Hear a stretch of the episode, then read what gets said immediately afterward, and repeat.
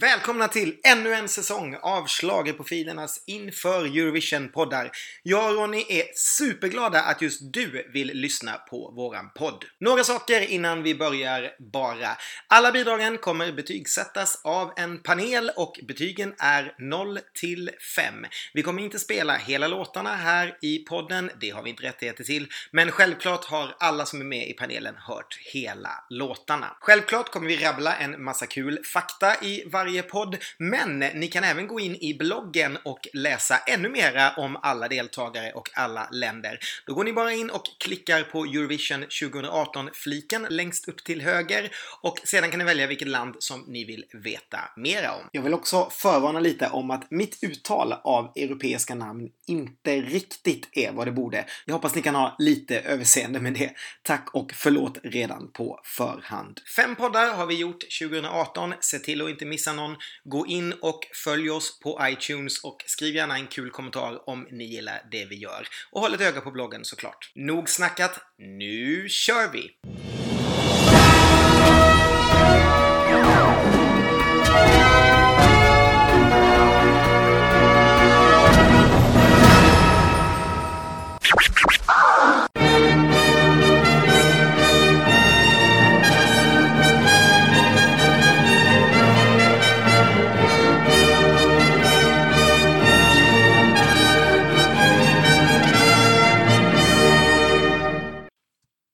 Allihopa och välkommen till ytterligare en säsong av Schlagerprofilernas inför Eurovision-poddar.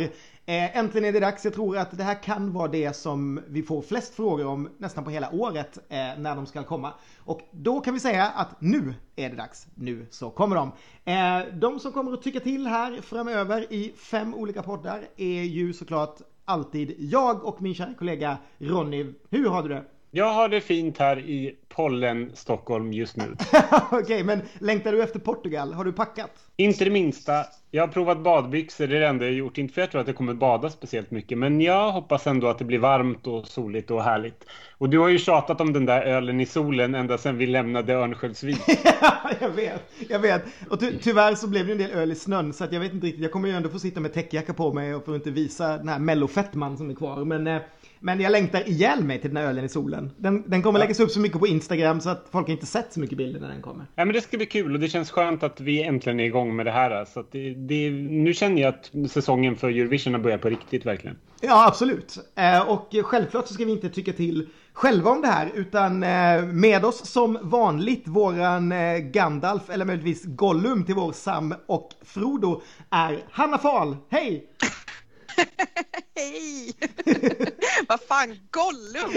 vad är min, eh, vad är min uh, precious? Vilken är min precious? Undrar jag då. Det kanske är... Italien förra året. Ja, precis. Italien, ständigt min precious från förra året i alla fall. nej, det kanske var en dålig jämförelse. Hur, hur har du det med Portugalpeppen? Min Portugalpepp är faktiskt eh, fantastisk. Det ska bli så himla skönt att äntligen åka till ett land med eh, rimligt klimat. Eh, jag jag har precis som ni drömt om den här ölen i solen hela vintern och eh, jag kommer ihåg när vi var i Örnsköldsvik att jag konstant gick in på SMHI och tittade hur kallt det var. Det var ju typ 15 minus eller någonting och jag bara det kommer vara 35 till 40 grader varmare i maj.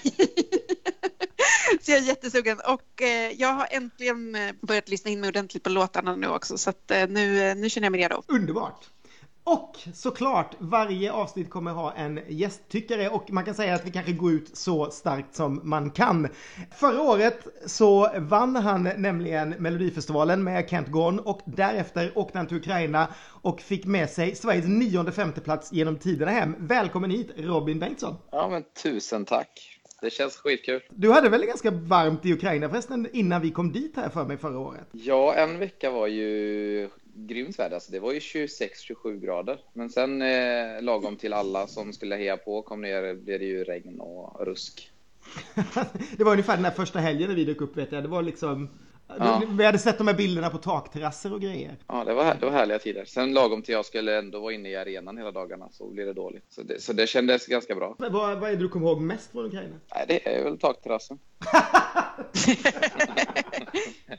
Nej, men det, helt ärligt så kommer jag inte ihåg så jättemycket. Det känns nästan som ett stort svart jävla hål i livet, eh, tyvärr. Men eh, jag kommer ihåg eh, att det var ganska ouppstyrt ganska mycket där nere. Eh, och eh, alla våra poliseskorter till och från arenan är starkt minne. Vi hade ju en, en poliseskort som inte själv kunde vägen dit. Eh, så han drog med oss mot enkelriktat på fel håll på motorvägen med blåljus. Det var en spännande upplevelse. Eh, men annars såklart att få träffa alla artister från alla länder. Alltså det, var, det var så sjukt mycket intryck tror jag, så det är därför som man, som man när man tittar tillbaka inte kanske kan peka på något eh, specifikt. Vilken artist kom du närmst av de som tävlade? Var det någon som du snackade lite extra med? Mm, ja, det var nog eh, Alexander som sjöng, sjöng den norska låten. Ja, Jovst hette de väl, men han okay, heter Alexander, ja, Alexander Wallman.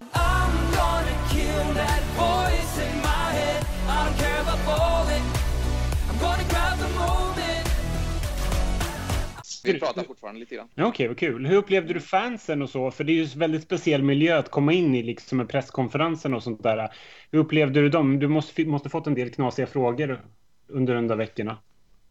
Ja, jo, det fick jag väl, men det får man väl i Mellon också, tänkte jag säga. Det var, det var ju framförallt av er två, men det var ju...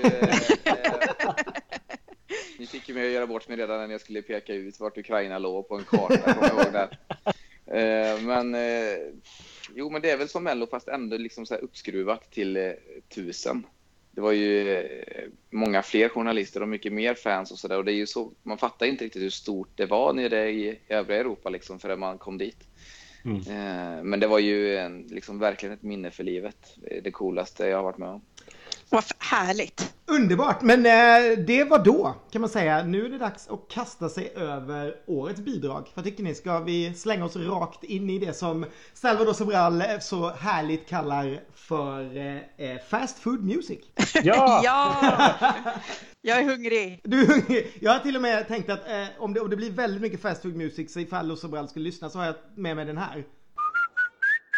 Så tänker jag att vi kan köra den innan så att så vet han att han kan, att han kan stänga av stackaren om det blir för ja, jobbigt. det är perfekt. Yes, nej men vi kör väl igång direkt. Var, var börjar vi någonstans Ronny? Vi börjar med Azerbajdzjan då, då. Ja, det tycker jag låter bra. Eftersom det är de som går ut först i första semifinalen. Eh, sedan Nibu började ha större koll på röstfusket i Eurovision har Azerbajdzjan haft svårt att nå sina tidigare toppresultat. För fjärde året i rad hamnade man förra året utanför topp 10 när The Highs Skeletons bara lyckades nå en 14 plats i Kiev. Yes, och i år så skickar man istället 28-åriga Aysel som blev utvald av eh, Azerisk TV som vanligt. De väljer ju alltid sina artister eh, internt. Hon eh, föddes som Aysel Mamadova och det är alltså inte samma Aysel som eh, tävlade tillsammans med Arash utan en annan.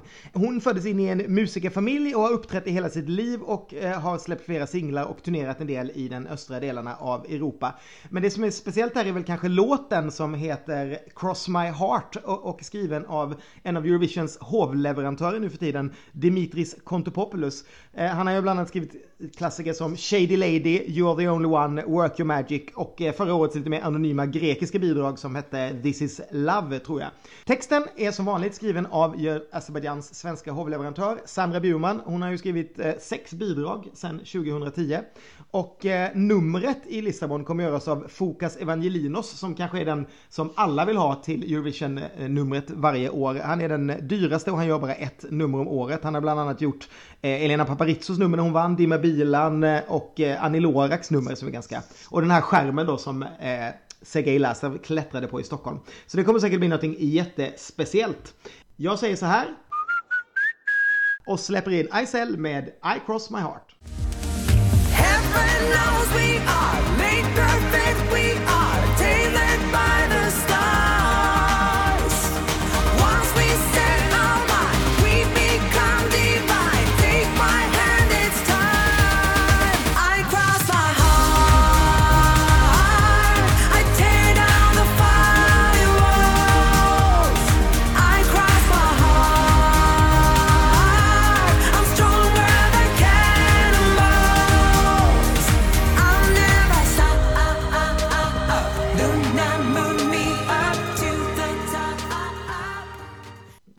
men det, den, är, den är inte så jävla pjåkig ändå alltså. Eller? Jag, jag, jag, eh, ja men den får nog ändå en trea tror jag. Alltså, Nu... Jo, nej. Den får en tvåa. Men den är, den, den är ganska... Alltså, det känns inte som ett typiskt Azerbajdzjan-bidrag kanske, men den eh, eh, kändes väldigt poppig och fräsch ändå. Men kanske inte som något nytt direkt heller, så ja, det blir en tvåa. Ja, den här låten har faktiskt vuxit ganska mycket för mig och har kommit att bli en av mina favoriter. Eh, och det, alltså så här, jag, jag håller med Robin här att den kanske inte är så himla speciell. Det är inte en låt, alltså den är inte, den är hyfsat modern, det är en ganska bra låt. Eh, men det som får mig att bli peppad på den är mest att jag föreställer mig att det här kommer bli en av de som blir roligast på dansgolvet under Eurovisionveckan och det är en faktor man inte får underskatta. Och sen är det liksom, texten är ju så jävla dum. Eh, förlåt Sander Brudman, men eh, det här Lunar Moon Me Up to the Top. Eh, jag stör mig jättemycket på att den är skriven så att betoningar blir helt fel. Det är som att hon sjunger perfekt istället för perfect och så här. Eh, men alla de här, liksom, det här som har störde mig otroligt mycket i början när jag lyssnade på låten har nu blivit lite så här jag vet inte, lite så här äckelhärliga. Att jag typ eh, har börjat tycka att det är lite bra med den här dumma texten och, eh, och sådär. Eh, ja, som sagt, alltså Azerbajdzjan brukar ju alltid, alltid, alltid göra en jättelyxig, supergenomtänkt eh, scenshow och eh, om de nu i år har den här stjärnpersonen eh, som gör showen också så tror jag att de kommer att leverera. Jag tycker hon verkar sjunga ganska bra. Alltså, jag vet inte, jag, jag har nog, den här har nog vuxit till en svag fyra för mig, tror jag. Mm. Ja, men det här är ju en stark... Det här är en stark fyra till och med för mig. Det här är ju en av mina absoluta favoritlåtar i år. Jag älskar den och tycker att det här är som Eurovision ska låta liksom. Efter förra årets tråklåtar, det var så mycket tråkiga saker, så känner känner jag mycket mer positivism inför startfältet i år och det här är en av anledningarna. Liksom. Det är precis som Hanna säger, att det är precis det här jag vill höra. Så jag hoppas stenhårt på att det kommer gå bra. Jag tror inte att det är någon vinnare, men jag hoppas i alla fall att det går bättre och att de hamnar topp 10 i alla fall i år. Um, och jag bara längtar efter att få spela den här ute. Det känns superkul. Underbar start för Eurovision tycker jag. Nej men jag håller ju faktiskt med både Hanna och eh, Ronny här. Jag tycker också att det är rätt härligt. Och det du sa Hanna ju, stämmer ju verkligen. Det, det känns inte så Azerbajdzjan. De brukar ju ändå vara lite så här, lite svåra. Eller de, de var i alla fall det innan. Nu känns det som att de helt har släppt det och bara ramlat in på så här schlagerspåret efter så här Miracle och ja, en liten utsvängning förra året. Men sen det här. Men jag tycker bara det är härligt. Eh, och så tycker jag det ändå finns något så här molligt i den. Att den är inte bara så här eh, la la la glad utan det finns ju någonting eh, molligt i den. Sen stör jag mig också jättemycket på texten. Det är så här tear down the firewalls. Alltså jag fattar det här med att riva murar och riva väggar och så men firewalls är ju en bra vägg. Firewalls är ju något man bygger upp för att liksom för att stoppa eld eller för att stoppa virus. Det är liksom det är inte firewalls du ska riva ner om du ska riva ner. Jag fattar inte vad hon håller på med. Det är så här det är som att liksom Bjurman, hon bara ja, ja, ja, jag cashar in de här pengarna och så tänker hon att de här azerbajdzjanerna, de kan ändå inte engelska så jag kan skriva vad som helst liksom. Men det sitter ju ett, ett annat gäng och lyssnar. Men, nej, men det blir en fyra för mig också, absolut. Jag tycker också att den här är rätt härlig. Så bra start, håller med. Jättehärligt. Jag ångrar mig, jag, tar, jag säger tre istället. Grupptrycket Robin, det är bra. Det är bra. Ja, sån är jag. Vi flyger tillbaka och hamnar i Norden. Vi hamnar nämligen på Island. Japp, förra året så kom ju Svala till Kiev som en liten fanfavorit med sin snygga paper. Men i semifinalen var det mest svenskarna och spanjorerna som gillade den och gav Island sju poäng.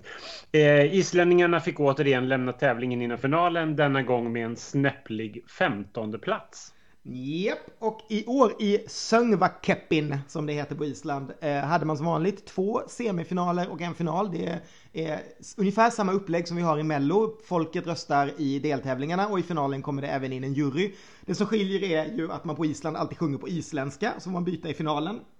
Och att eh, juryn och folket röstar fram två låtar i finalen och sen är det bara folket som väljer vinnaren på den. Eh, när man gjorde det här i år så hade man en gemensam favorit som gick till final. Både juryn och folket var överens. Eh, han hette Dagur Sigurdsson. Men sen när eh, de här två ställdes mot varandra då släppte folket det totalt och röstade istället på en kille som hette Ari Olafsson och hans låt Our Choice.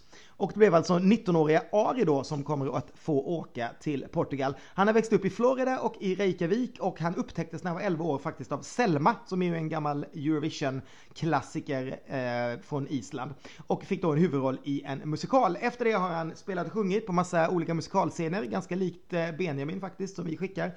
Eh, och 2015 var han med i isländska The Voice. Förra året så körade han i Söngvakeppin men i år fick han alltså vinna. Han har alltid varit ett jättestort Eurovision-fan och drömt att få representera Island. Så nu äntligen kommer han att få göra det. Eh, låten Our Choice som vi snart ska höra, den är skriven av Toren Clausen och han skrev Islands bidrag 2011. Den som Shonny's Friends gjorde då som hette Coming Home. Men nu ska vi alltså lyssna på Our Choice med Ari Olafsson.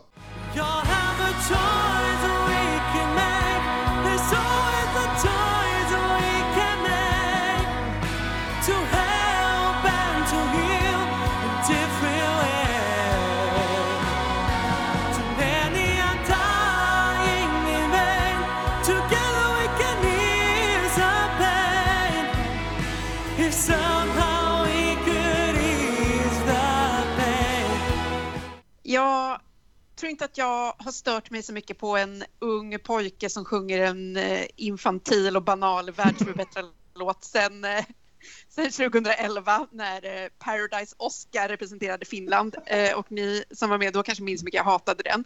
Det här tycker jag är sån jävla smörja.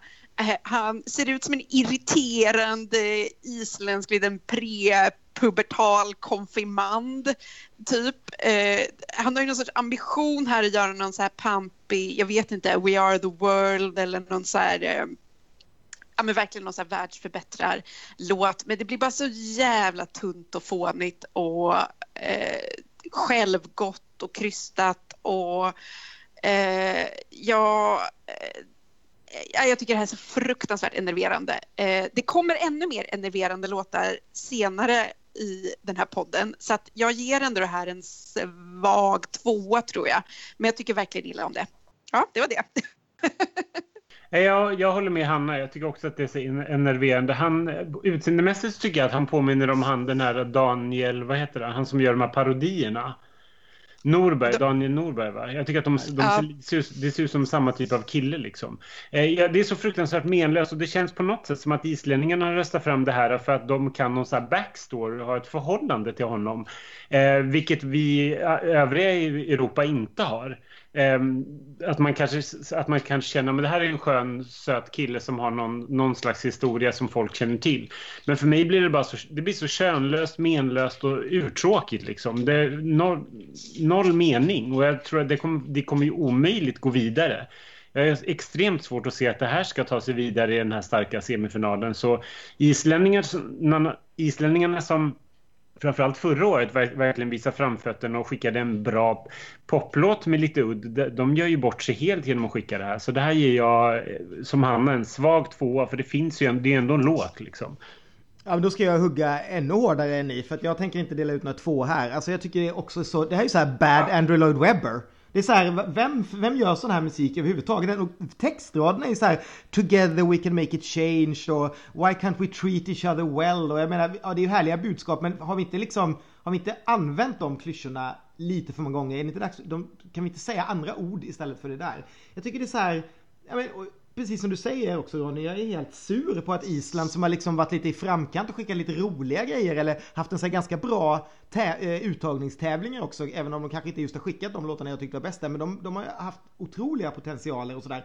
Och vi vill ju allihopa åka till Reykjavik någon gång och det här, jag lovar er, det här kommer komma sist i den här semifinalen. Det finns en anledning att det här går ut som tvåa och jag, alltså tråkigt är eh, värre än dåligt. Så att det här får en nolla av mig. Jag tycker att det här är bland det sämsta i år. Det är liksom, det finns inte en Janne att jag kommer lyssna på den här låten efter det här programmet, efter vi har gjort den här podden.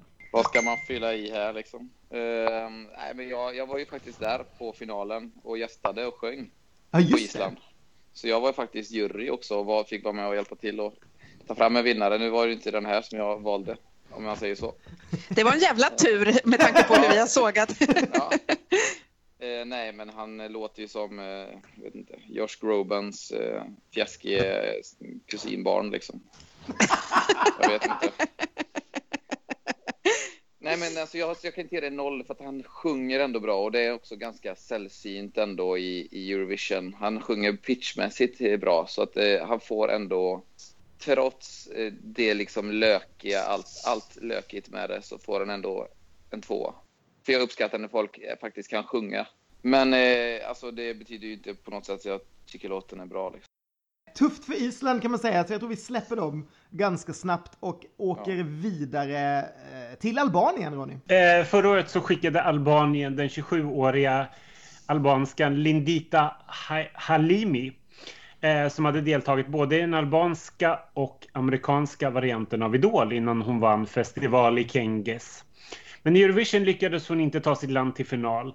Eh, Albanien har nu faktiskt inte varit i final eh, sen 2015 då de tävlade med El Haida Danis I'm Alive. Precis, eh, och i Festival i Kenges då som man använder i Albanien så eh, utsåg man eh, vinnaren bara genom fem jurymedlemmar. Alltså där struntar man helt i telefonröster och publik och sådär utan det är liksom lite klassiskt som vi hade det på 80-talet här att det sitter en, eh, en jury på plats eh, och röstar. Och den som vann då var 33-åriga Eugen Bushpepa han började som sångare i en albansk talkshow och sen började han bygga upp sin karriär från det då. Så nu är han en av landets absolut mest kända sångare. Han har faktiskt aldrig släppt ett enda helt album utan en lång rad med singlar istället. Och låten som han har skrivit själv, den heter eh, Mål eh, på albanska, eller Mall. Jag vet inte riktigt hur man uttalar det. Men det betyder i alla fall längtan.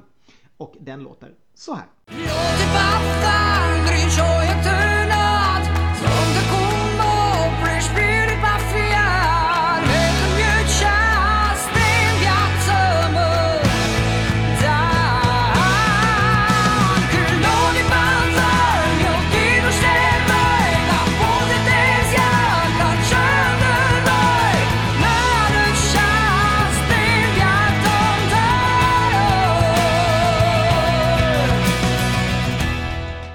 Jag får, får inget grepp om den här låten.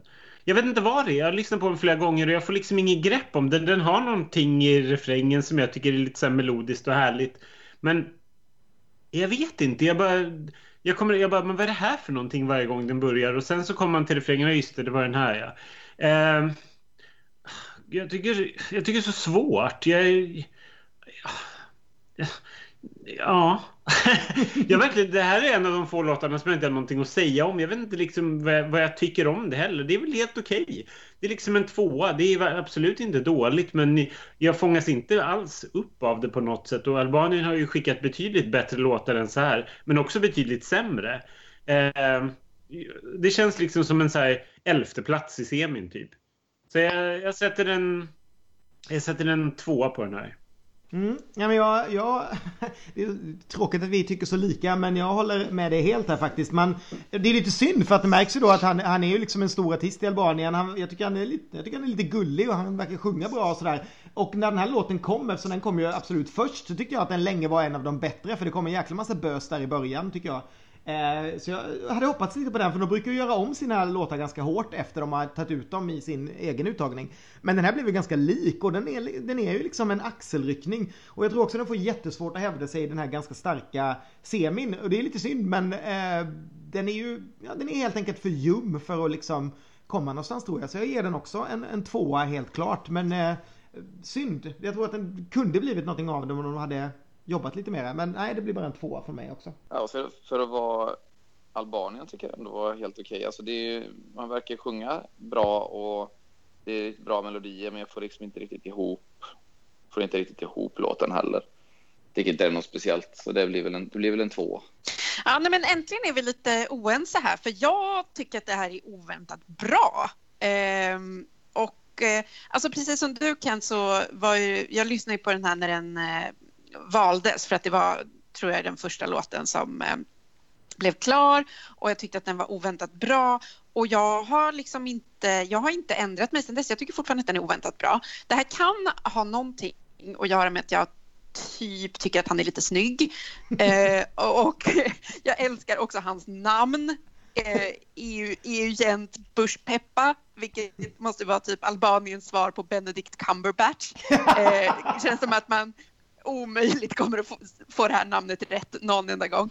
Eh, underbart namn. Eh, och jag tycker om de här lite svängiga akustiska gitarrerna i verserna som låter lite som Crowded House typ.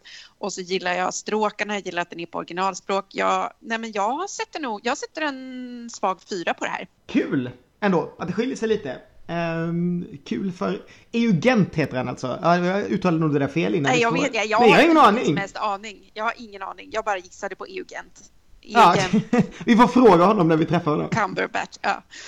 Han lär tydligen ta reda på det snabbare än vi ens hinner landa i mark.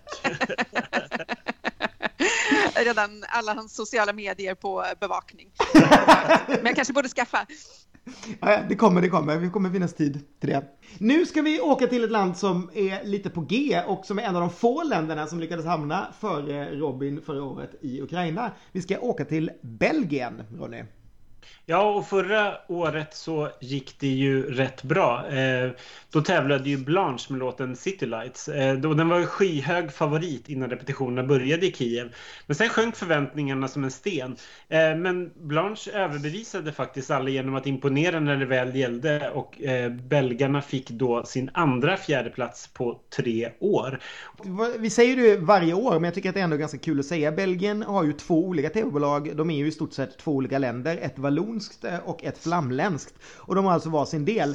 Eh, så de plockar ut sin representant varannat år. Och det ena bolaget då som heter RTBF, de har haft de största framgångarna. De har plockat ut eh, Roberto Bellarosa, de har plockat ut Loic Nott och de har plockat ut Blanche. Så de är ju de som liksom verkligen är på G. Det här gänget som har plockat ut Senec, som hon bara kallas, i år, de har inte varit riktigt lite, lika framgångar. Men i år då valde man att precis som det andra tv-bolaget välja sin artist internt. För innan har man då prövat med uttagningar men man märkte ju då att nej men det här andra gänget det går ju bättre för dem. Vi väljer också vår eh, artist internt. Sennek då, hon jobbar till vardags som vocal coach eh, men också parallellt med jobb som visual merchandiser på Ikea faktiskt. Så att när hon inte sjunger så pysslar hon med svenska möbler. Hon har spelat keyboard med den belgiska artisten Osak Henry och eh, har på sitt CV bland annat också att hon medverkat i en stor jubileumskonsert för James Bond och det kanske man ska ha i minnet sen när man lyssnar på årets belgiska bidrag. Hon har skrivit den här låten tillsammans med basisten i kanske Belgiens, ja i alla fall ett av deras mest kända band, indiepopbandet Hooverphonic och eh, han heter Alex Callier. De har samarbetat tidigare och skrivit låtar ihop just till Hooverphonic men nu har de alltså skrivit låten A Matter of Time till Senec. Before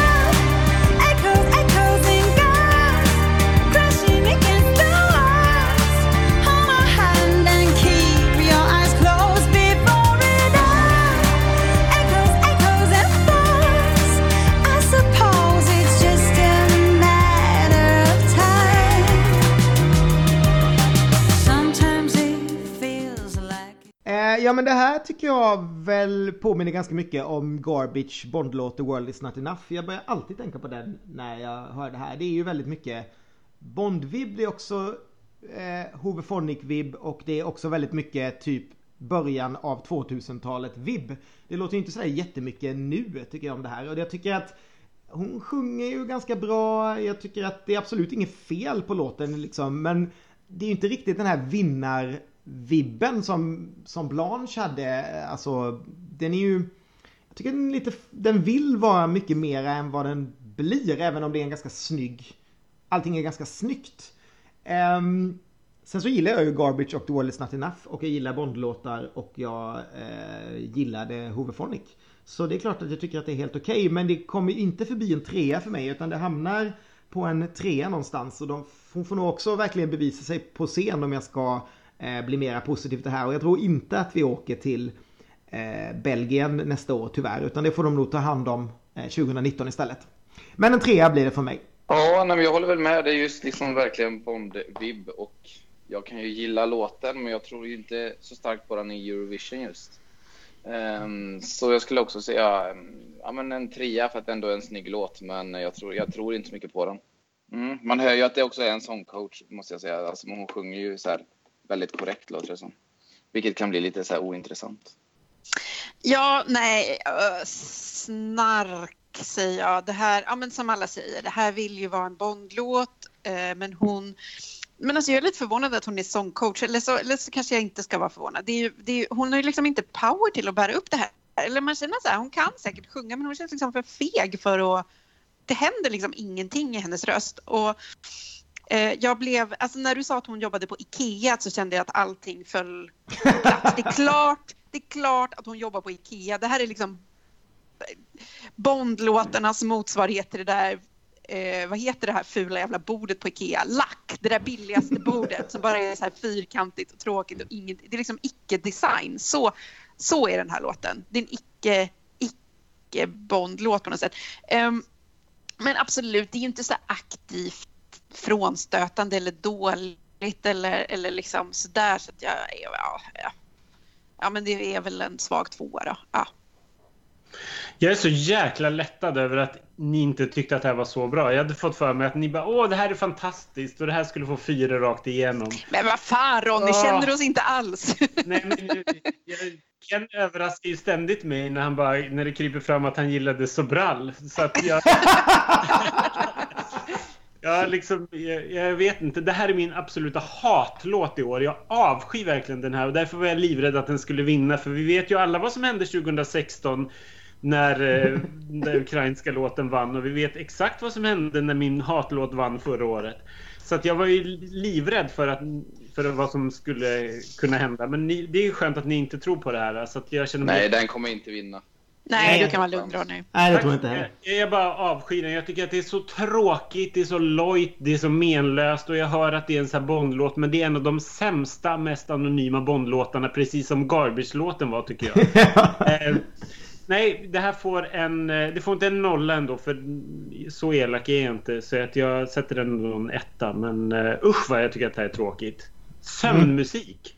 Ja, nej, men jag, tror, jag tror faktiskt de kan få svårt att ta sig vidare. Det är inget så här jätteroligt startnummer att gå ut som fyra med en sån låt i första semin. När det liksom sen kommer en hel explosion av så här förhandstippade låtar direkt efter. Så att eh, nej, jag tror absolut inte Nej, de ska nej, vara nej, rädda nej, nej. Hej då. Hej då Sennek. Ja.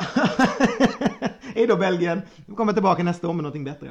Det är bara för att Hanna aldrig riktigt har lyssnat på den här tror jag. Hon har varit helt upptagen med att tänka på Bush Peppa när...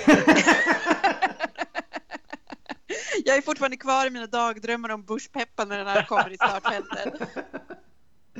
Ja. För nu ska vi åka vidare till Tjeckien Ronny. Japp, ehm, och det var ju inte alls den tjeckiska jazzsångerskan och valthornspelaren Martina Bartas tur i Kiev. Hennes My Turn hamnade ju bara på en trettonde plats i sin semi och Tjeckien fick därför ännu en gång finna sig i att hamna utanför den final där man bara varit en enda gång. Och då, hade man, då kom man dessutom näst sist med rekorddåliga noll poäng från tittarna. Tjeckien då, de hade ett lite annorlunda uttagning i år och här, kan man, här har vi också lite, lite jäv kanske i det här gänget för eh, de presenterade sina sex tävlingsbidrag i början på januari på en webbsida och sen kunde då folket och en internationell jury bestående av tio före detta Eurovision-deltagare, bland annat da, da, da, Robin Bengtsson, eh, tillsammans med bland annat Sunstroke Project, Damim, Nathan Trent, eh, Iveta Muchikian och eh, ett helt gäng av dem vi har hört de senaste åren eh, fick vara med och rösta.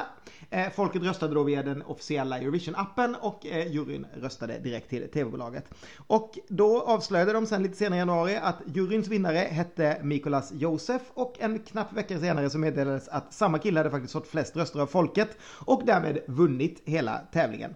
Så det är ganska snyggt, de skötte det eh, väldigt fint på en webbsida. Eh, blott 22-åriga Mikolas Josef, eh, han har tidigare pluggat drama på London Academy of Music and Dramatic Art och jobbat som fotomodell. Men sen bestämde han sig för att satsa musik musiken och åkte runt som gatumusikant i Europa. 2015 så släppte han sin första singel eh, och med sin andra singel så fick han en topp 15-hit i hemlandet. Förra året blev han faktiskt eh, tillfrågad om han skulle sjunga My Turn i Kiev men tackade nej för han gillade inte låten.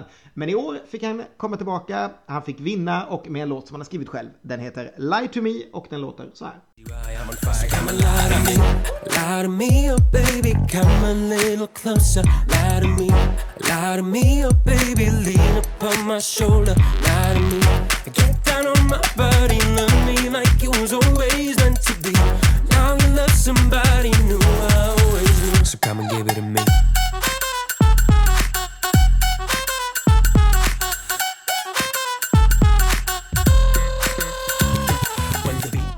Jag visste inte förrän nu att det var den som vann, men det var, det var den som jag eh, tyckte skulle vinna också, så det var ju, det var ju kul. Jag tycker ändå den, eh, tycker den har en eh, nice hook. Nu hörde vi inte så mycket av den där, men eh, den här trumpetslingan där är ju riktigt sån dansgolvs... Eh, mördare tycker jag. Eller inte mördare, det låter ju negativt. Jag menar, jag menar att den är, folk älskar när den kommer på liksom. Så jag tyckte faktiskt den var, alltså om man jämför med förra året, Tjeckien, det var ju nog det, det, det liksom värsta sömnpillret jag någonsin har sett. Eh, så var det väldigt kul. Och sen var det övriga deltagare, inte, det var inte jättestor konkurrens för honom.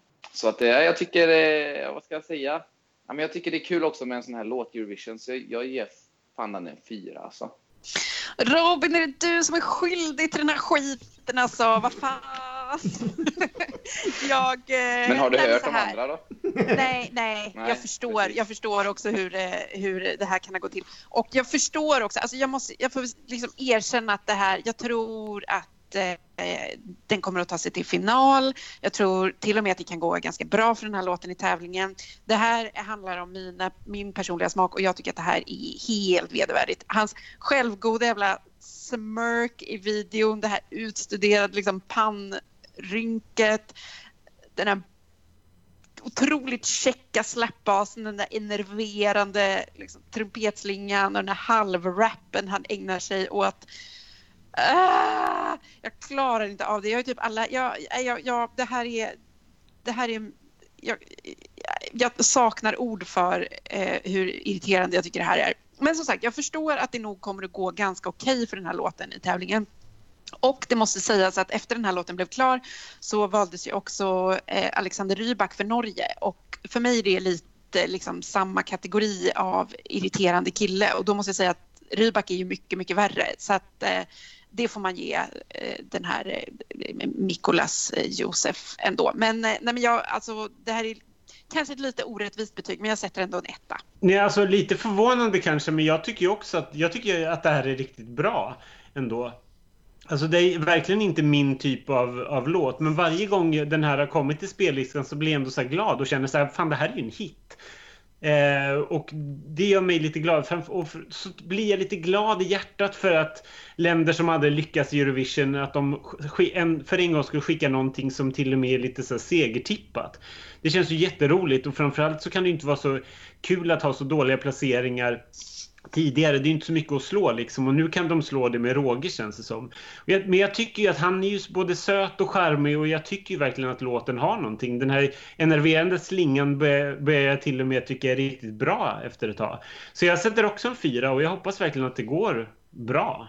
Mm, det här är ju tydligen det här gängets eh, totala motsats då för Bush Pepa. För jag är ju också på Robins och Ronnys spår. Jag tycker också att det här är härligt. Jag, jag hatade faktiskt den lite till en början. Men det är väl lite den här börja med bråk och sluta med barnvagn eller vad man sa när man var liten. Eh, jag tycker att nu så ligger jag gärna i samma barnvagn med den här låten. Jag tycker också att jag blir jätteglad när den när den kommer på. Eh, och jag håller med dig Ronny, jag är också lite på samma linje där. Det är så himla kul när det bara så här bränner till. Att ett land som typ aldrig går till final. Men, men liksom det här kommer ju absolut tror jag propella upp dem en bra bit upp i listan.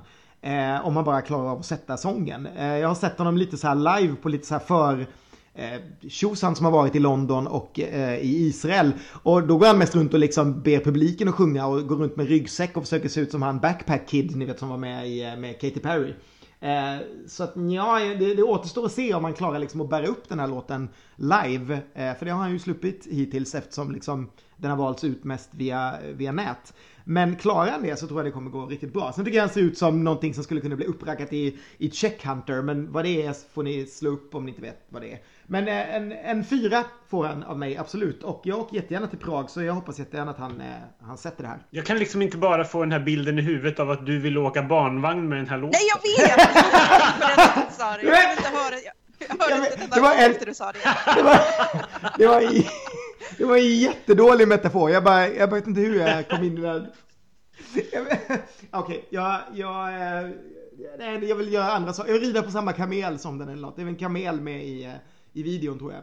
Så att eh, vi tar det istället. Ja, det var, det var mycket bättre. Okej, okej, okej. Jag tror vi lämnar Tjeckien och flyger till Litauen istället och eh, går vidare.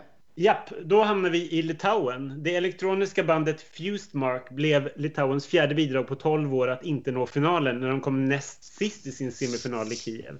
17 platsen var den näst sämsta för landet genom tiderna, endast slagen av Bobby Ljunggren skrivna eh, Laura and the Lovers-låten från 2005. Litauen valde sina låtar i ett format som jag inte ens kan uttala men det betyder ungefär nationell uttagning till Eurovision 2018 eh, fast på litauiska då. Eh, de har en vansinnig massa deltävlingar, vi berättar det varje år. Jag tror att det är nio stycken. De börjar med 50 låtar men de tar bort så få varje gång så det håller på hur länge som helst. Och sen till finalen då så är det sex stycken kvar. Ehm, 50-50 har de, 50% tittarröster, 50% jury hela, genom hela eh, processen. Och båda de här grupperna hade olika favoriter genom hela uttagningen men när de väl kom till finalen så blev det tv-tittarnas etta och jurygruppernas tvåa som vann. Och eh, hon som vann hon heter Ieva eh, Sai. Ja, jag borde alltid öva på namnen innan men Ieva Saismaukaite. Säkert så hon uttalar det. Vi kan väl kalla henne Eva bara. Hon är 24 år, hon har sjungit som hon var liten. Hon har bland annat körat bakom Litauens representant i Junior Eurovision när hon var 14. Eh, och eh, hennes solokarriär tog fart för fyra år sedan när hon kom tvåa i litauiska The Voice. För två år sedan så nådde hon finalen i det året utsagning till Eurovision, men hon vann alltså inte. Låtskrivaren eh, heter Vaitautas Bikus och han är en av Litauens mest kända låtskrivare. Han tävlade senast i Eurovision 2015 med den här duetten som kom på 18 plats i finalen som hette This Time i Wien. Men i år heter låten When We're Old och den låter så här. These are the reasons I want you to know how you make this place feel like home. These are the reasons I can't let you go. Oh, let's sing this song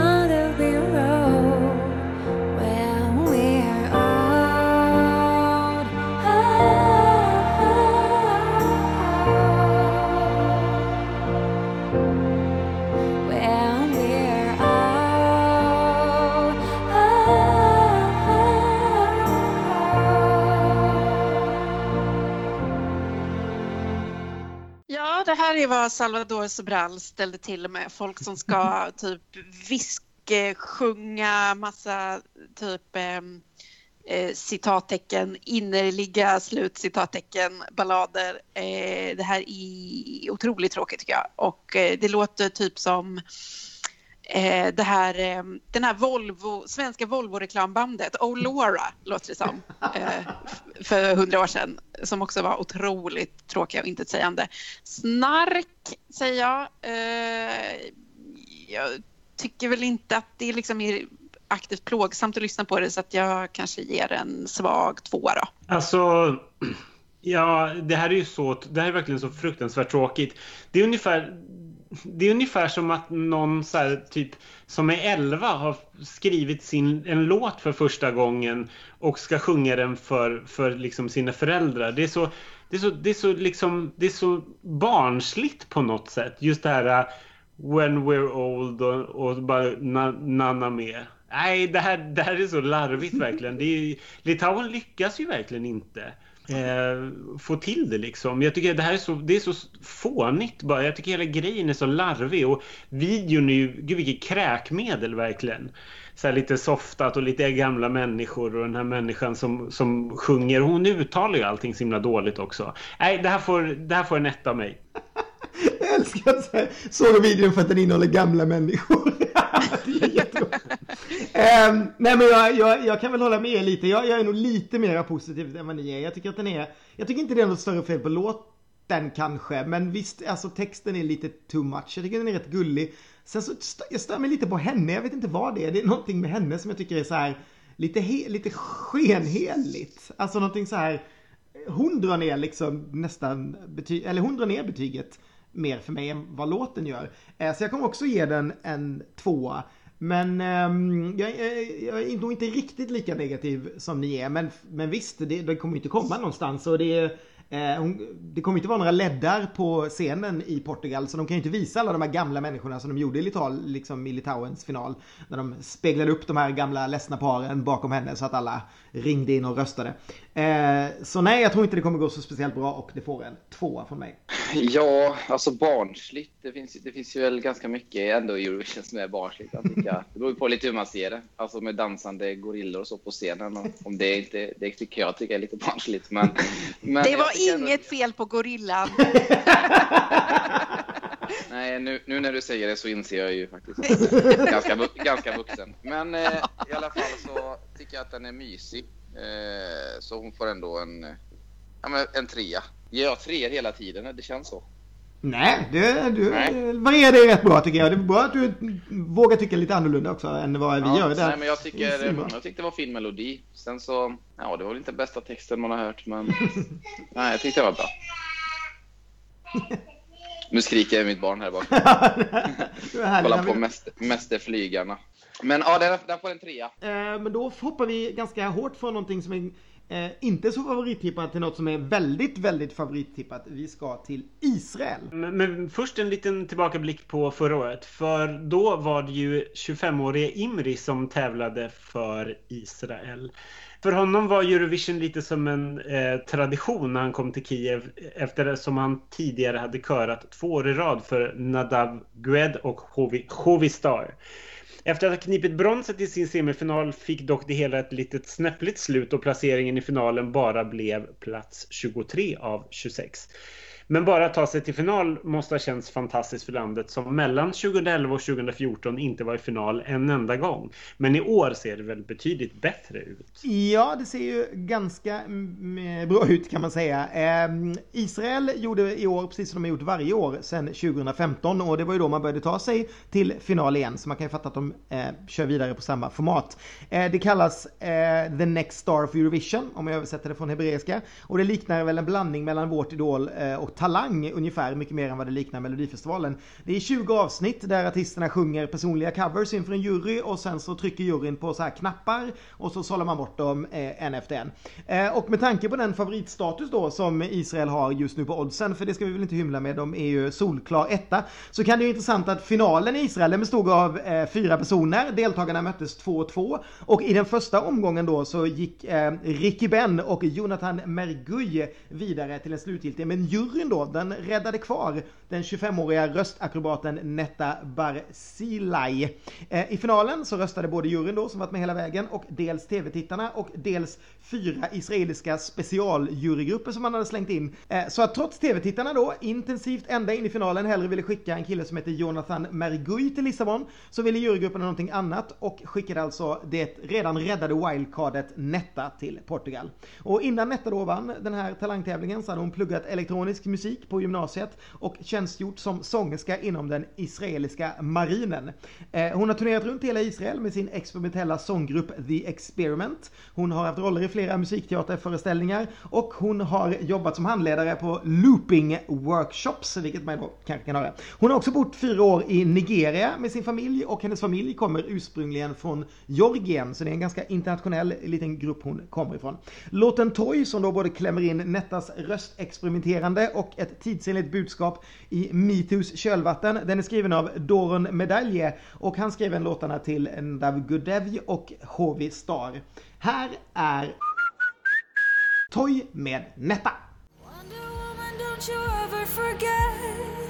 You're divine and he's about to regret He's a buck up, buck buck buck up, buck buck buck up, I'm not your toy,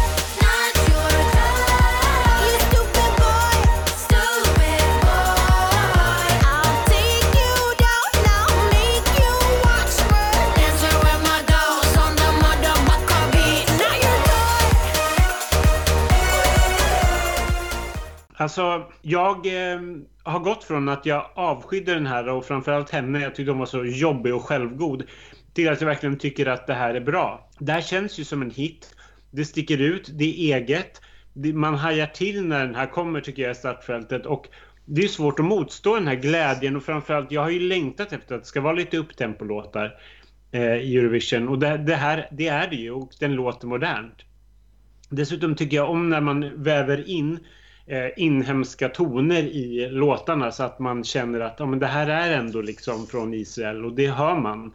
om man lyssnar på låten. Ehm, jag ger det här en fyra och jag, jag tror att det här skulle kunna vinna alltihopa om hon gör det rätt på scen bara. Och jag fortsätter med samma eh, hyllning. Jag tror också absolut det kan vinna. Jag såg henne nu live för första gången, eh, förutom alla de klipp då som ligger från eh, deltävlingarna i den här israeliska tävlingen. De kan jag rekommendera att gå in och kolla på. Det är faktiskt rätt kul när hon river loss med Sing Hallelujah med Dr. Alban vid ett tillfälle.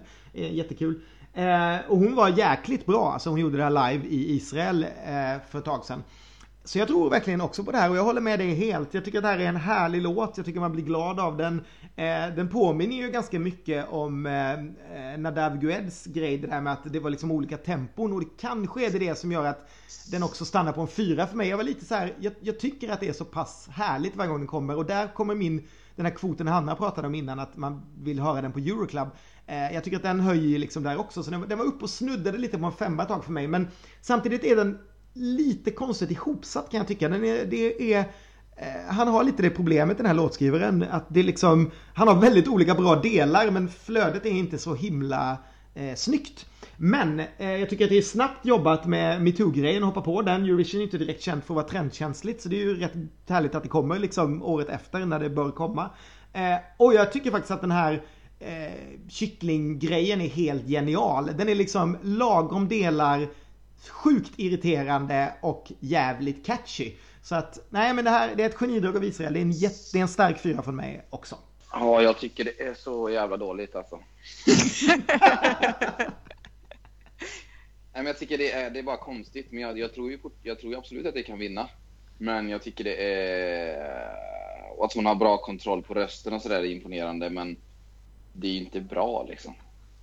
Det, det är liksom en solklar etta för mig. Och det kacklandet, det, det, kan, det står jag inte ut med. Um, ja, nej men jag har, jag har pendlat lite med den här låten.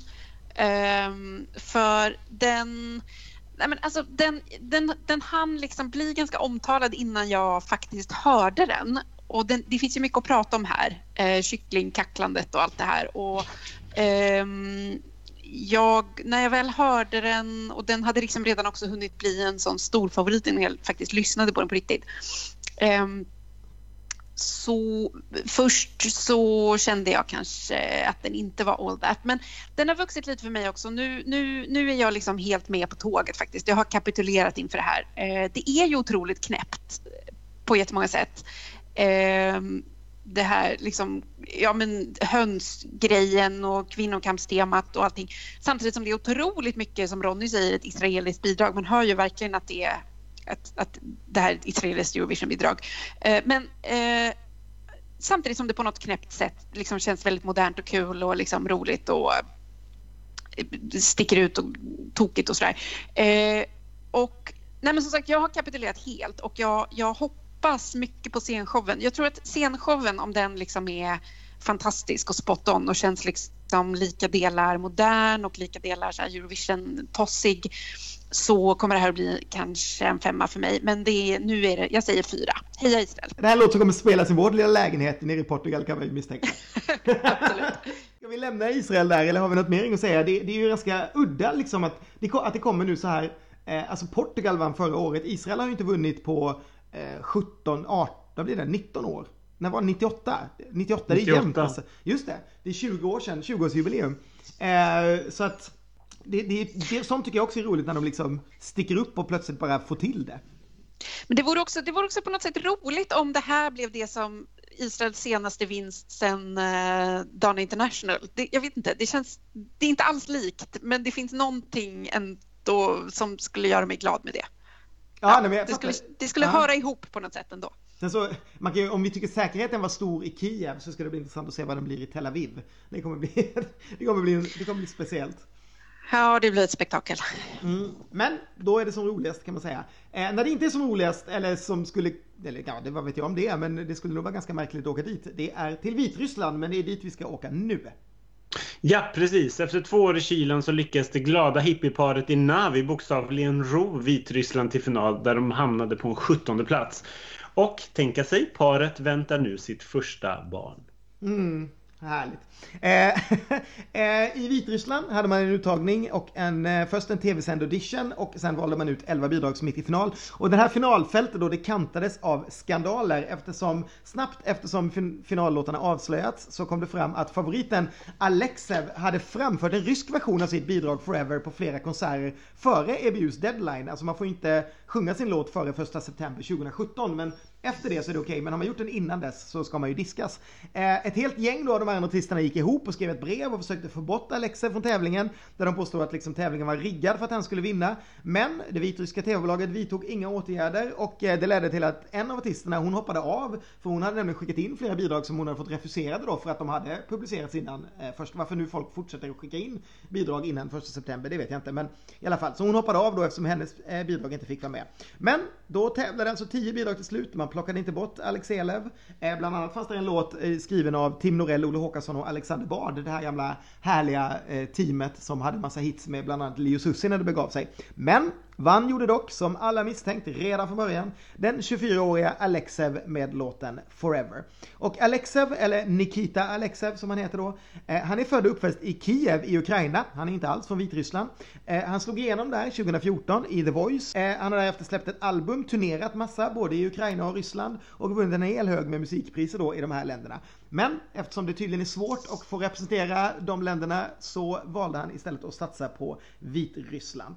Eh, här är låten som heter Forever. No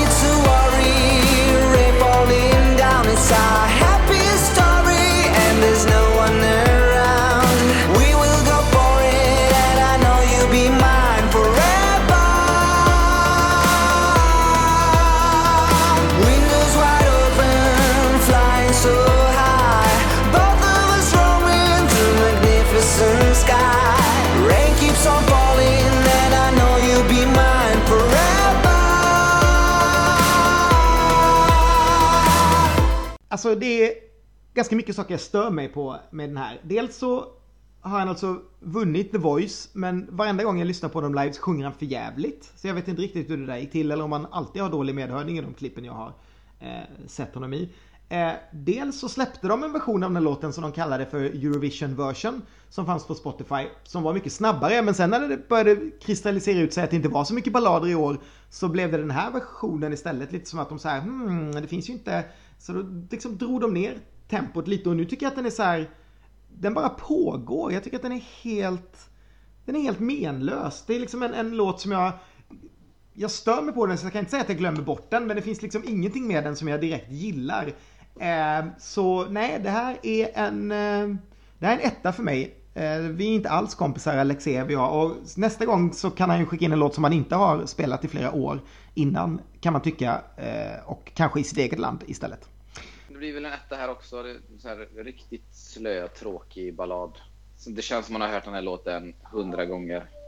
Så att eh, ja, det blir en, en, en ganska enkelt val, en etta. Nej, det här är inte mycket att hänga i julgranen, det är det inte. Men eh, jag tycker väl inte den är så himla usel ändå. Alltså det är en väldigt generisk låt och tråkig och refrängen känns lite billig och sådär. Men jag tycker ändå att den är inte så hemsk. Jag kanske ger den en svag tvåa ändå. Ja, nej, ja, ja, jag har liksom inget mer att säga om det här. Svag tvåa. Det, jag är så besviken för att jag, jag tyckte väl att, liksom, att den förra versionen hade ju någonting i alla fall. Mm. Och framförallt så vill man ju inte att liksom, det, här, det värsta som jag vet är ju liksom när man sänker tempot på en låt som är liksom upptempo lite pop från början och gör någonting segt av det som alla ska göra när de tolkar en ny låt. Man, man vrider liksom aldrig upp det. Ehm, jag tycker att den har någonting, alltså melodin, ja det, det är ju någonting men jag tycker bara att det här blev så tråkigt. Det här blev bara en stor besvikelse för mig och jag tror ju stenhårt på det där att han inte sjunger så bra och då kommer det bara bli platt fall. Så jag ger, jag ger ändå, jag ger det här en etta. Mm. Nu ska vi inte åka så långt från Vitryssland utan vi ska åka till Estland. Ja, min stora favorit från förra året med Koit Tome och Laura som åkte till Kiev med en av de absolut största fanfavoriterna i bagaget. Ehm, tyvärr visade det sig att Europas jurygrupper var långt ifrån lika förtjusta som fansen. Ehm, så de placerade Verona näst sist. Då hjälpte det inte en sjätteplats eh, hos folket. Esterna hamnade utanför final för andra året i rad. Eh, frågan är om det går bättre i år då de också skickar en fanfavorit. Mm, man eh, kan ju fråga sig det. Eh, eh, Estland använder ju formatet SD Laul. Det är ett ganska lätt format att förstå hur det fungerar. 20 låtar plockas ut, delas upp 10 10 två semifinaler och varje vecka går fem bidrag vidare. Eh, de eh, väljs, fyra av dem väljs ut av en kombination av 50% jury, 50% tele och det sista bara genom 100% tele. Och sen i finalen så möts 10 låtar, jury och tv-tittarna röstar på alla 10 och sen går de tre med mest poäng vidare till final och där röstar bara tittarna.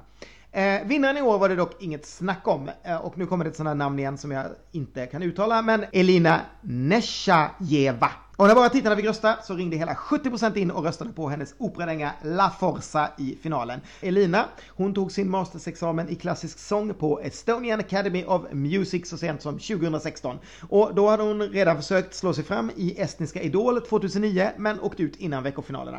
När hon inte sjunger så ägnar hon sig åt att läsa serier och är en stor fan av japansk anime och älskar alla Disneys prinsessor. Förra året var hon programledare för Estée Lauls semifinaler men i år så vann hon alltså tävlingen. Och nu är det lite mera eh, musik för Salvador Sobral. Här har vi La Forza med Elina Nesjanjeva från Estland.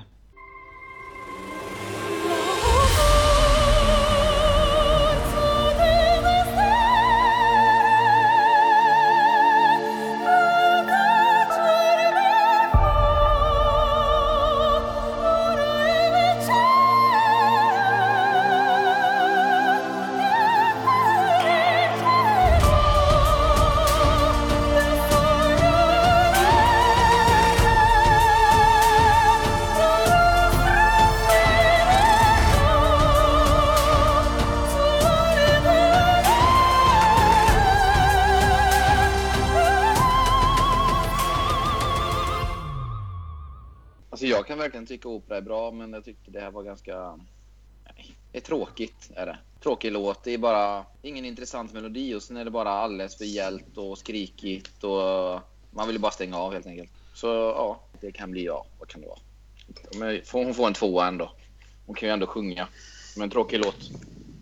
Vad ska man säga? Jag tycker nog ändå att det här är lite så här äckelhärligt eh, på något sjukt sätt. Eh, det måste alltid varje Eurovision vara med minst ett bidrag som eh, använder sig av scenografin jätteklänning och det gör hon. Så det uppskattar jag ändå, eller det, uppskattar och uppskattar. Det känns som att eh, ja, check, då har vi den kvoten fylld på något sätt. Eh, den, eh, nej, det är inte bra, men det är roligare än en del av de här tråkiga balladerna ändå, måste jag säga. Det är något i alla fall. Det är något, det är åtminstone opera. Det är lite svulstigt och lite någonting. Så att, äh, jag, kanske, jag kanske generöst ger den en svag tre ändå. Ja, men grejen är så här att när jag först hörde talas om låten så var jag tvungen att gå in och kolla vad är det här för någonting? Alltså att den var så favorittippad. Och så tänkte jag, och så lyssnade jag på den och bara, gud vilken skit, gud vad dåligt. Men sen när jag lyssnar på låten liksom allt eftersom och lyssnar in mig på det här så tycker jag att den är bättre och bättre för varje gång. Den, jag gillar melodin, den är så här snyggt filmisk. Det är absolut inte en av mina favoriter, men jag tycker att den är bra. Jag tycker att det är ett bra val att skicka den här låten och jag tycker att den är riktigt vacker. Så jag ger den ändå en stark trea. Ja, vad roligt. Eh, Eh, jag, jag, jag började lite på samma nivå, att jag störde mig något otroligt på det. Eh, men jag, jag tycker också att det finns något fint i det. Men sen håller jag med Robert, jag tycker hennes röst är liksom det, inte behaglig, den är lite för gäll liksom. Hon, hon är säkert säker, men det finns liksom någonting i det som inte är så behagligt att, att lyssna på. Eh, men visst, det är en ganska fin melodi. Sen måste jag göra dig ledsen, Hanna. Det verkar ju som att inte Estland har några pengar att göra den här klänningen och flytta den till Portugal. Eh, Nej, är det sant? Det, det är blir ingen klänning. Nej men precis, det blir ingen klänning och de försökte få eh, estniska staten att gå in och betala liksom. Det finns några så här eh, turistpengar som man kan söka men det tyckte inte liksom estniska staten att det, att det var liksom tillräckligt och tv-bolaget har inte råd och skivbolaget har inte råd. Sen är hon tydligen gift med en jäkligt rik gubbe då så då var det liksom någon som tyckte att han kunde lägga ut pengarna men han var inte så intresserad heller. Så nu funderar de om de ska crowdfunda eh, det här. Så att, så att de kan få den där klänningen ner till, till Portugal. Men eh, Jag kan lägga en 20 på Kickstarter för det. vi... Men hur dyr kan en klänning vara att frakta i ett flygplan undrar jag? Ja men, jag vet, men det, det är ju tydligen det är liksom projektioner på den. Så jag antar att det är kameran som är dyr och inte så mycket klänningen. Utan det är väl liksom Eh, de ska hängas upp där projektioner i taket. Det är ju så här då att Portugal har ju vill ju ta tillbaka det här i sobralsk anda till där det startade så det kommer inte finnas några leddar överhuvudtaget och inga sådana kameror och grejer i Portugal utan man får lösa allting antingen med sig det själv eller så får man lösa saker bara med ljus. Eh, och det är väl det då som vissa eh, inte riktigt har råd med. I, I vårt fall så tror jag att SVT redan har byggt ihop den där ljussängen nere i Portugal. Men eh, det är lite tuffare då när man inte har så mycket pengar. Eh, så att, ja. Men för att gå tillbaka till mitt betyg. Eh, jag sätter en eh, stark tvåa på det här. Det går nog inte riktigt upp till en trea. Jag är inte riktigt där Hanna och Ronny än. Eh, men jag håller med om att det inte alls är så dåligt som jag tyckte att det var först. Eh, det, det, måste jag säga. Och det, det kommer säkert gå jättebra för Estland. Däremot tror jag inte att det vinner. Jag tycker att det är jättemärkligt att den är tippad som liksom tvåa. Eh, där, där uppe är jag inte, men visst, topp 10 Är den tippad som tvåa? Ja, oddsmässigt ligger den tvåa. Åh herregud, varför då? Jag vet inte. Det, var, det är precis det jag undrar också. Men jag antar att det är att folk... Jag vet inte. Vem, de som spelar tänker väl att det är liksom tillräckligt så här udda för... Ja, jag vet inte. Vad tror ni andra? Nej, den kommer inte komma två. Inte en chans. Nej, det där, känns, eh, det där känns bara jättekonstigt. Det måste vara sån fanfavorit. Lite olika fans som spelade pengar tidigt på den och så har den bara hängt sig kvar där. Nej, det verkar osannolikt. Nej, det känns lite som att hela den här oddsmarknaden inte, alltså all, lika lite som vi har koll på vad som vinner Eurovision nu för tiden efter liksom Sobral och Jamala. Så de bara, ja men det här är lite konstigt och någon som sjunger bra, den tar vi. Så liksom, men jag tror lite grann, det är ju slumpen på något sätt som avgör. Att det blir en snackis i, viss, i, en, li- i några små kretsar och så sätter folk lite pengar och sen så skenar det liksom och sen håller de med odds oddsen i sig ett bra tag framöver. Liksom. Eh, för det är som du säger, att det är omöjligt att säga om hur det ska gå egentligen först vi ser repetitionen om man får ett bass väl på plats. Liksom. Mm. Ja, sen, sen är det såklart att de har kollat på att den vann med 70% i Estland. Alltså det är en väldigt stor inhemsk vinnare och det är klart att det liksom smäller högre då än, än när det liksom kanske då som i Sverige i år var ganska jämnt mellan ettan och tvåan folkmässigt och, och sådär. Att man liksom eh, att de tittar på det sådär. Men det, som du säger, det kommer ju inte ha någon betydelse när det väl är på plats där nere sen. Då ska vi, det här är ju faktiskt den enda podden som kommer innehålla 10 låtar. För det är 19 låtar i första semin eh, och eh, därför blir det 10 låtar här i första podden. Vi ska åka till Bulgarien. Eh, blott 17-årige Christian Kostov som var Eurovision Song Contest första tävlande född på 2000-talet gjorde knallsuccé i Kiev med Beautiful Mess och gav Bulgarien en silvermedalj, deras bästa placering någonsin i tävlingen. Detta betyder att de tre gånger eh, lyckas ta sig till final. Vi kan tänka bort de där åtta då de misslyckades. Då har de kommit femma, fyra och tvåa och det är ju ett jättegrymt facit. Ja, Bulgarien är verkligen på G kan man säga och efter de här senaste årens succéer så fick TV-bolaget in 202 bidrag och valde ut 13 som man tyckte kunde fungera. Och de här 13 då, de gick igenom en hel hög med olika fokusgrupper, man skickade runt de här låtarna och sen bestämde man sig då eh, internt för den låten som det sedan blev. Och det ska ju sägas då redan direkt att eh, den här demon som cirkulerade runt med den här låten, den sjöng ju alltså Loreen på. Eh, och hon var liksom, låten var lite byggd kring Loreen som jag förstod det. Eh, men sen byttes hon då ut. Eh, låten heter Bones och en av låtskrivarna det är då eh, Bulgariens nya svenska hovleverantör av hits Joakim Persson. Eh, den framförs nu då av en så kallad supergrupp av fem eh, solo, eller ja, fyra plus en soloartister och tillsammans bildar de då en grupp som de kallar för Equinox eh, som betyder höst och vårdagjämning. Equinox eh, har fem deltagare som sagt. De heter Sanna Bergendorf som jag inte kan komma ifrån, låter som en bulgarisk version av Anna Bergendahl. Sanna Bergendorf, Anna Bergendahl, varsågod, att träffas. Eh, Georgi Simonov, Johnny Manuel, Trey Campbell och Vlado Mihailov. Det här gänget bildar då alltså en supergrupp, Equinox, och låten de ska sjunga, den heter Bones och låter så här. So I love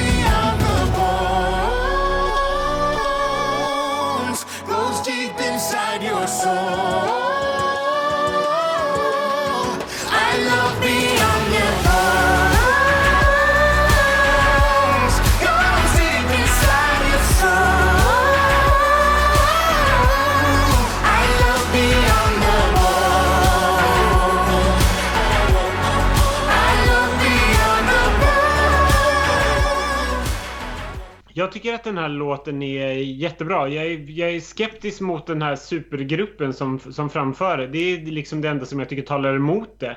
För annars tycker jag att, jag tycker att låten är bra, den känns modern och varje gång jag hör den så, så slås jag av att så, men det här låter ju som en eh, låt som faktiskt skulle kunna vinna. Men det är det där med den där supergruppen som talar emot det. Liksom, det, låt, det känns bara lite så här, det känns typ Israel på 90-talet. Att det står liksom ett gäng människor och sjunger en och samma låt. Ehm, så, så det drar ju ner liksom den här vinnarchansen tycker jag. Men de kanske gör det jättesnyggt och det kanske känns toppen när man ser det på scen. Men jag tycker bara att det känns lite mossigt att tussa ihop massor med en grupp artister och sjunga låten. Ehm, och det har ju Swedish Housewives gjort och det funkar ju sådär. Men eh, jag, jag, jag sätter en fyra på det här. Jag tycker att det är bra och jag tror att det kommer bli en topplacering igen för Bulgarien. Eh, och då ska jag säga att jag håller med dig helt, men jag kommer att, att toppa det här lite. För grejen var att jag såg de här eh, i London, när, eller jag såg dem inte live, men jag såg dem i ett klipp från London. Och blev helt knockad. För jag, precis som du tyckte att så här, gud vad mossigt med supergrupp. Plus att jag tycker så här, vad då skulle Loreen här, det känns som att liksom, om hon hade varit med så hade det blivit en tydlig identitet någonstans. Men det blir ganska så här, tjejrösten kommer ju ganska mycket bort. Men när jag såg de här live, jag tycker fortfarande att hon tjejen då som ska vara stjärnan är ganska anonym. Men de här grabbarna, fy fan vad de sjöng alltså. Och jag är ju inte någon som är så här, åh, alltså knockas av bra sång. Jag kan ju snarare bli eh, de som känner mig att man kan bli, jag kan bli så här lite störd när folk liksom är lite för självgoda och tycker de sjunger bra. Men det fanns ingenting sånt hos de här, de bara var så jävla bra. Så då efter det så har jag liksom lyssnat på den här låten på repeat. Jag tror att det här är, ja, det här är Eh, en av mina två favoriter i årets tävling och jag kommer ge den här en femma och jag hoppas att det går jätte, jättebra för Bulgarien för jag tycker att det här är riktigt, riktigt bra. Så den får min eh, första femma i år.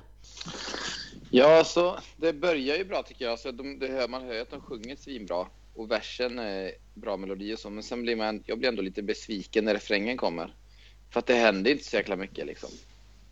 Så jag, jag gick från att bara okej, det här kan bli riktigt bra till att nja, sådär. Men eh, en trea för att de sjunger jävligt bra. Men inte mer än så tyvärr. Mm. Mm, jag ehm, får väl... Ja, ja, mycket är redan sagt här. Det är ju, man hade ju höga, höga förväntningar på den här låten måste jag säga. För att den presenterades så himla sent och det var så himla mycket snack om... Alltså både känns ju... Dels så känns det som att Bulgarien verkligen är på gång att och vinna. Det har ju varit så här, ja men Polly Genova och så Christian Kostov och allt det där och jättebra låtar. De har, det känns som att de har satsat mycket. Eh, det har varit snyggt, proffsigt, bra och sen har ju låten i sig också varit så uppsnackad i förväg när det är ja, alla de här Loreen-rykten och allting. Eh, så först var jag lite besviken när den kom. Eh, den är inte en så här personlig favorit för mig på samma sätt som Polly Genova var. Mm. Den låten älskar jag så otroligt mycket. Men det här är inte en dum låt när man väl har liksom kommit över förväntningarna. Och, eh, alltså texten tycker jag fortfarande är ganska konstig. Eh, vad, alltså Love beyond the bones, vad betyder, vad, in, vad, nej jag förstår inte ens vad det ska, meningen att det ska betyda. Och precis som Ronny sa och som du också kan sa så tycker jag att det är lite weird med den här supergruppen eh, och har verkligen varit skeptisk till hur de ska ro det här i land på scen och live och sådär. Eh, men låten har ett fräscht sound, den är bra, den är mäktig. Eh, det känns som Bulgarien har liksom medvind. Jag ger den väl en fyra och jag utesluter inte det här som Eurovision-vinnare, det gör jag inte.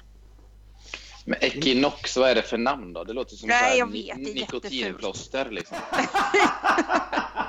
100% korrekt analys av Robin. ja, nej, men, ja, men det är, alltså, ni har ju helt rätt. Allting runt omkring den är ju så fel, men låten är ju bra, tycker jag. Det är liksom, och den, bara växer. Det är, jag blir så glad att, att, eh, att ni tyckte det också där. Och den blev ju då, Eh, om vi ska sammanfatta lite vad vi har tyckt, så var det här den låten som fick mest poäng idag. Den fick 16 poäng och är därmed vår etta i den här första delen av första semifinalen. Eh, Azerbajdzjan kom tvåa på 15. Eh, Tjeckien och Israel kom trea på 13 var. Och på femte plats så eh, kom Albanien faktiskt. Kan jag glädja Hanna Fahl med. Ja! Eh, Rättvisa för Albanien. så får vi väl se hur det står sig sen eh, på andra halvan. Men jag måste säga att det här är väl Många av favoriterna de ligger ju här och trängs. Både Tjeckien eh, och Bulgarien och eh, Estland och framförallt Israel då. Det är ju liksom de som är fyra, fyra som är i topp. Och Belgien har ju också varit där och, och farit omkring, även om vi inte var så överens om det här. Men det är ju liksom fem, skulle man kunna säga, i topp på oddsen som trängs i första halvan på första semin. Det är inte så lätt att vara Christer Björkman, eh, kan man säga, för att fördela de där jäkla låtarna. Så att eh, om ni tyckte, ni som lyssnar inte har lyssnat in er på låtarna och tyckte att det var kast det här programmet, då kan ni få det jättejobbigt framöver skulle jag säga. Eller vad säger ni andra? Det här Ja, jag får tacka för att ni bjöd in mig idag då. Ja, det, är, så lite, ja, det är sådana saker som kommer när man vinner Mello och kommer femma i Eurovision. Då får man sådana fördelar. Då får man gräddfilen rakt in. Gräddfilen rakt in. Är det Bulgarien eller Israel här som kan vinna? Alltså, har vi helt, tänker man helt bort Azerbajdzjan eller? Jag tycker den är bra. Är den chanslös? Jag vet inte. Nej, Ja, det tror jag. Jag tror inte att den, jag tror inte att den har så stor chans tyvärr. Jag tror jag, den, är för, ja, den är för simpel tror jag bara. Det, det är en bra och härlig låt men jag tror inte att den har någon vinstchans. Och jag tror att det är mycket som talar för Azerbajdzjan nowadays när de inte kan köpa till sig segrar heller. Ehm, så att jag, Jag tror tror nog Israel på... kan vara lite årets Italien som förra året. Det är lite för hypat kanske. Måste ju ändå, de flesta 200 miljoner tittare har väl ändå inte följt oddset så det är jättenoga. Så de kanske inte alls får samma upplevelse när de tittar på det på scenen där. Som den här videon som sprids. Mm. Nej, jag håller med dig då, men jag tror att den är lite för eh, weird för att vinna i slutändan när det väl ska till tv-tittares röster. samtidigt så vann ju faktiskt Lordi ett år. Nej men är- är- du har verkligen helt, helt rätt där. Man, det måste ju liksom, det är ju där och då det gäller. Det kvittar ju hur mycket förhandstippat det är innan. Och det finns ju en hel del som talar emot också liksom kycklinggrejen som kan störa folk. Eh, Metoo-grejen är väl liksom inte, dels kanske det är liksom jättespridd i de forna östra delarna av Europa. och dels så finns det ju ganska många som sitter sig och stör på det också liksom. Så att det är ju det är inte en helt lätt liksom trend att hugga tag i. Men det kan ju också som Hanna sa innan att bli en liksom en det kan bli lite som när Conchita vann, att det liksom blir någonting som folk samlas runt någon sorts grej liksom, eh, och kör. Men, men jag menar, det, det är mycket som talar emot Israel och mycket som talar för Typ som Bulgarien, när det är bara så här snygg låt, folk som sjunger bra, ett land som varit up and coming, det är öst efter att ha varit lite väst. Liksom, jag vet inte. Det är inte omöjligt att, vi, att det är vinnaren vi har hört i den här eh, omgången i alla fall. Så mycket kan man ju säga. Nej, så mycket kan man säga. Det tror jag faktiskt kan vara eh, ganska troligt till och med. Det kommer jag säga efter varje program för att helgardera mig. Och sen, sen är det ju som alltid, det är mycket som händer när man ser det på scenen. Man kan ändra sig mycket när man väl ser det. Ja, framförallt Live. i år känns det verkligen som ett sånt år. För det finns väl liksom även då, eh, om Israel är liksom en stor förhandstippning på, på odds och sånt, så tror inte jag att den är så. Alltså den är inte liksom i samma sak som Italien var förra året. Den var ju liksom en raket förbi alla andra och det gick ju inte alls liksom. Så jag, jag, jag tror att man ska vara väldigt försiktig förrän man har sett vem som hittar kamerorna. Absolut. Ha, någon som vill säga någonting mer eller tycker ni att vi ska eh, avslöja, eh, avslöja, avsluta det här? Ja, avsl- avslöja vinnaren. ja men typ, nu kan, jag, nu kan jag berätta. Det är du som, det är du som vinner i år Robin. Du får komma tillbaka och eh, bara bring back rullbanden och så kör. Ja, det gör vi något, något år framöver. Ja. Men du Robin, kommer du komma tillbaka någon gång eller? Till Melodifestivalen? Ja, men det är jag nog. Tror jag. Ja, Woho! kul! Kommer du komma tillbaka Men, till Euro, eh, Eurovision tror du? Alltså jag menar inte, nu menar jag inte liksom eh, för att du skulle vinna en gång till utan jag menar kan du liksom tänka dig åka dit och ja, det brukar ju alltid poppa upp en massa gamla deltagare när man är där på ett eller annat sätt liksom. Ja, eh, jag, nog, jag kommer nog inte göra det i år i alla fall, inte, inte till Portugal, men eh, det kan säkert tänkas också. Alltså, det är ju så jäkla rolig stämning och häftig grej att få uppleva, så om det passar sig så kommer jag definitivt dyka upp i något sånt sammanhang tror jag. Gött! Absolut. Du väljer bara de lite så svåra, eller Portugal och sol och sånt. Det, det får vara lite mer öst om du ska... eh, Ja, jag vill helst komma där i, i närheten av Kiev så man kan liksom få tillbaka någon slags... Jag kan säga vårt, vårt stora minne från Kiev är ju annars när vi tre eh, skulle försöka snika oss in där på, på eh, din efterfest med delegationen och vi fick ett tips om att vi skulle ta eh, B-hissen upp till våningen för där skulle vi liksom få komma in. Eh, och så kommer vi och så bara Ja men vad fan B-hissen, här är ju vilken hiss som helst. Vi tar sjätte våningen på C-hissen istället och hamnar på en bordell som fanns på ett hotell. Eh, som var på en våning. Ja, var... C-hissen ja, den, eh, den har man ju åkt. Så att, Nej, men jag, tr- jag tror snarare att du hittar inte ett enda hotell i Kiev som inte har en bordell. nej, det var, det var en mycket, mycket märklig upplevelse kan jag säga. Ja. Tre, oskulds, tre oskuldsfulla slagreportrar i en hiss. Dörrarna glider upp och vi hamnar mitt i transaktionen där en, en eh, obehaglig ukrainsk man köper en eh, kvinna. Hissdörrarna slogs igen igen. Eh, Vi tittar på varann. Vad fan var det som hände?